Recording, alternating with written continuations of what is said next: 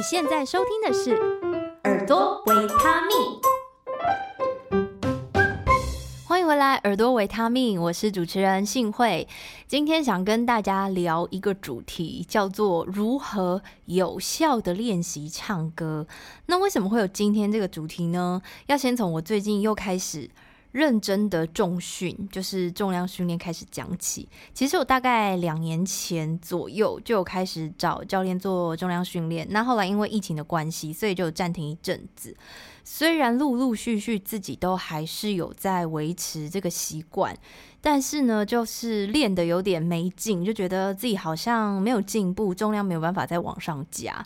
所以最近我就想说，那不然再上个教练课好了。好，今天没有要夜配哦，没有要讲要去哪里上课，只不过在这个上课学习的途中，我的教练就讲到一个概念，就是说，你到底是把重训当做运动，还是当做训练呢？诶，这句话是什么意思？重训当运动，就像是啊、比如说你会跟同事去打球啊，它有点像是当做一种交际，有流汗就好。那球技有没有很高明，有没有进步，并不是你要追求的事情。那把重训当训练的话，就是有计划跟有目标的练习。比如说，你要做的是肌肥大，还是去增加你的 ERM，也就是你能撑起的最大重量。好，讲到这里，好像是 变成一个讲健身的 podcast，我们的专有名词就到此结束。总之，所以我就惊觉，我就发现说，哦，对，我之前练一练，好像就把重训当成运动了，就是觉得说，哦，我有在运动，然后有流汗就好，也没有去仔细的调整自己的动作，或是说去 push 自己太多，所以导致我都不太好意思跟别人说我有在重训。那最近我就开始调整心态，想要把这个活动当成是训练。好，那没有要跟大家分享我的课表吼，只是我把这样子的心态转换到唱歌这件事情上面。就会变成说，如果你今天只是把唱歌当成兴趣，你就会觉得哦，我有在练歌啊，就是有空的时候唱一唱，或是偶尔出去跟朋友唱唱 KTV，这样的状态下，其实很难有什么明显的成长跟进步。那想要来学习唱歌，我觉得最大的分野就是要把唱歌也当做是一种训练，要把发声练习当成是一个训练在做。那你有想要达成的目标，跟你要达到这个目标的途径，就是你要做的练习。那慢慢的累积，去往目标靠近。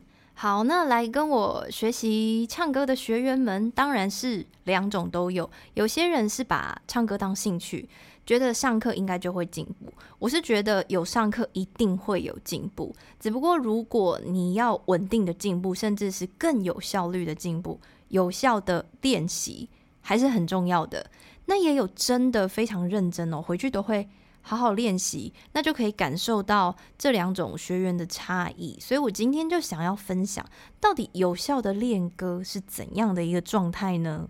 好，那我要再跳回到重训，因为我想要进步嘛，所以呢，我的第一步就是先确认跟安排我可以拿来训练的时间。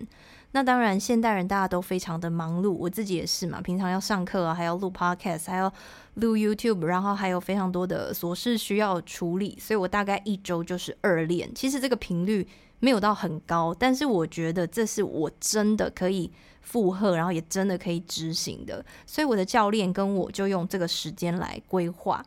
那第二步就是记录。我有一个小小的笔记本，我之前也有用过手机的 App 记录，都可以。那我就把每一次要做的课表内容，跟我预估要做的重量都先规划好，我都先把它写下来。能不能做完再说，但是先有计划，然后根据实际训练的情形也要记录下来。比如说我规划这个要做五组，但是后来我做到三组，我就觉得真的太累了，我可能只能。最多最多做到四组，那也没关系，你就把这个状况实际的记录下来。那我觉得这个方法非常好，因为就不会变成训练有点随心所欲，就是诶，你看到这台机器没人，你就做这个；然后你看到哦，那个人做那个好像不错，然后你等下就去做那个。所以呢，你先有规划，而且呢有记录，你就可以追踪你过去做的重量是多少，然后你这个重量大概维持了多久时间，你什么时候要再 push 自己一点，再往下做。所以我觉得这个记录是一个非常好的状态。那最后一步就是录影。好，因为要追踪动作是不是有做标准，或是你自己其实有时候做的当下，因为你没有办法边做又边看自己做嘛，对吧？所以你一定会有一些自己没有注意到的地方，所以录影就是非常重要了。那有了记录，再加上录影之后，我自己就发现哦，其实我高估了我可以深蹲的重量。就我一直以为我深蹲好像可以做到一个原本我觉得的重量，可是。其实蹲到那个重量的时候，动作已经不完整了，都蹲得不够低，所以我就把重量再往下修，然后呢，把动作可以做得更确实。然后我也发现我低估了我上肢的力量，因为我就会一直觉得说，哦，女生好像就是上肢没有那么有力，但是实际上有记录之后啊，我发现，诶，其实我可以做得比想象中还要更重。所以说，回到练习唱歌呢，有效的练习，我们一样可以 follow 刚刚上面我分享的步骤。第一步就是腾出时间。那我觉得好消息是，练唱歌不像去重量训练那么麻烦，就你还要换衣服啊，然后你还要出门啊，所以你真的要腾出一段，就至少我觉得要一个小时到两个小时吧。那唱歌的话，其实蛮自由的嘛，你在家里啊有空就可以练。那常常有人都会问我说：“诶，到底要练多久？”我觉得可以融入你生活方式的练习时间就是最好的。比如说呢，你每天真的只能腾出十五分钟，好，那你就是一到五，每天十五分钟或是二十分钟，然后非常有质量的去练习。有质量的练习就是你要真的投入在你当下做的。发声训练里面不能边滑手机边做，或是边追剧边做，这样就是质量不够。那我觉得短时间但是频率高，比如说哦，一天二十分钟，然后每周四天，假设这样子好了，会比你说哦我。一个礼拜，然后我最后在某一天硬要腾出两个小时来练，那我觉得可能你时间相对短，可是你频率比较高。这样子的话呢，因为我们在训练，其实某种程度是一种肌肉记忆嘛，要让你肌肉记住一个新的发声模式，所以你每一天练是比较有利于这个肌肉记忆被记下来的。比起你说哦，我这两周都没练啊，今天练两个小时好了，那可能前面那样子的效果会比较好一点。